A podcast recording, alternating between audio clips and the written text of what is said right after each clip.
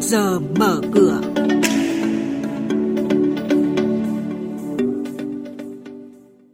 Thưa quý vị và các bạn, lãi suất tiết kiệm sẽ tăng do áp lực cạnh tranh với các kênh đầu tư khác. Thị trường chứng khoán giảm mạnh sau 3 phiên tăng giá liên tiếp. Bộ Tài chính tăng cường kiểm tra giám sát lĩnh vực trái phiếu doanh nghiệp. Đó là những nội dung và một số nhận định ờ, về diễn biến giao dịch tại Sở Giao dịch Hàng hóa Việt Nam sẽ được biên tập viên chương trình chuyển đến quý vị và các bạn trong chuyên mục Trước giờ mở cửa hôm nay. Thưa quý vị và các bạn, theo báo cáo cập nhật về ngành ngân hàng do công ty chứng khoán VN Direct vừa công bố nhận định rằng lãi suất cho vay sẽ tiếp tục giảm, tuy nhiên lãi suất tiền gửi sẽ tăng trở lại trong năm 2022. Các chuyên gia tài chính tại VN Direct kỳ vọng lãi suất cho vay trung bình sẽ giảm 10 đến 30 điểm cơ bản trong cuối năm 2021.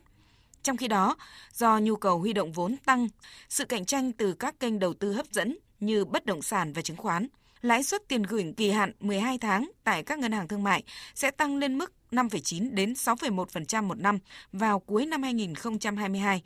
Trên thị trường chứng khoán, sau chuỗi 3 phiên tăng điểm liên tiếp, phiên giao dịch cuối tuần qua, VN Index bất ngờ giảm mạnh, chỉ số VN Index mất 4,44 điểm về mức 1.463,54 điểm. Điểm sáng trong phiên là thanh khoản trên thị trường giao dịch chứng khoán Thành phố Hồ Chí Minh đã tăng trở lại trên mốc 20.000 tỷ đồng. Tính luôn cả Sở giao dịch chứng khoán Hà Nội và sàn Upcom, tổng giá trị giao dịch toàn thị trường đạt gần 27.700 tỷ đồng, tương đương 1,2 tỷ đô la Mỹ. Cả HNX Index và Upcom Index chốt phiên với số điểm giảm. Cụ thể, HNX Index giảm 1,78 điểm xuống 450,75 điểm. Upcom Index giảm 0,1 điểm xuống 111,81 điểm. Đây cũng là các mức khởi động thị trường phiên giao dịch sáng nay. Sau đây là thông tin hoạt động doanh nghiệp niêm yết đáng chú ý. Sau khi bán ra 25 triệu cổ phiếu hồi tháng trước, từ ngày 12 tháng 11 đến mùng 10 tháng 12 năm 2021, ông Võ Tấn Thịnh, thành viên hội đồng quản trị công ty cổ phần Long Hậu, mã chứng khoán LHG, đã bán tiếp 3,75 triệu cổ phiếu LHG, giảm mạnh tỷ lệ sở hữu xuống chỉ còn 7,5%. Chốt phiên giao dịch cuối tuần qua, giá cổ phiếu LHG ở mức 50.600 đồng một cổ phiếu.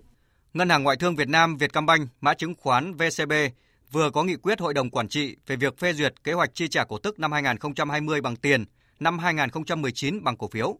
Cụ thể, ngân hàng sẽ chia cổ tức tiền mặt năm 2020 tỷ lệ 12%, tức là mỗi cổ đông sở hữu một cổ phiếu VCB sẽ nhận được 1.200 đồng, đồng thời phát hành hơn 1 tỷ cổ phiếu để trả cổ tức từ nguồn lợi nhuận còn lại của năm 2019 với tỷ lệ là 27,6%.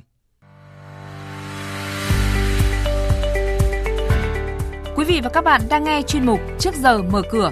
Thông tin kinh tế vĩ mô, diễn biến thị trường chứng khoán, hoạt động doanh nghiệp niêm yết. Trao đổi nhận định của các chuyên gia với góc nhìn chuyên sâu, cơ hội đầu tư trên thị trường chứng khoán được cập nhật nhanh trong Trước giờ mở cửa. Thưa quý vị và các bạn, thông tư 16/2021 của Ngân hàng Nhà nước Việt Nam có hiệu lực từ ngày 15 tháng 1 năm 2022 quy định việc tổ chức tín dụng chi nhánh ngân hàng nước ngoài mua, bán trái phiếu doanh nghiệp. Các ngân hàng chỉ được mua bán trái phiếu doanh nghiệp khi nợ xấu dưới 3%.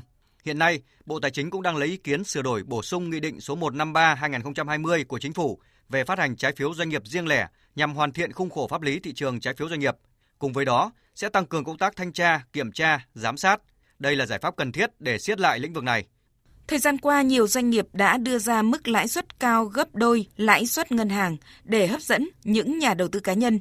Trong khi đó, nhà đầu tư cá nhân thường không nắm các quy định, không hiểu nội tình sức khỏe của doanh nghiệp mà chỉ thấy lãi cao là đầu tư.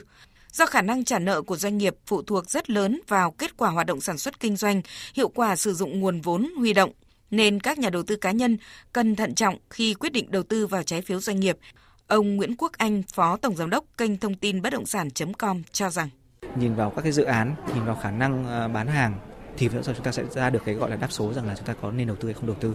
Thì lời khuyên tôi dành cho các nhà đầu tư rằng là nếu xác định trái phiếu thì chúng ta không không, không nên khác gì so với việc đầu tư cổ phiếu.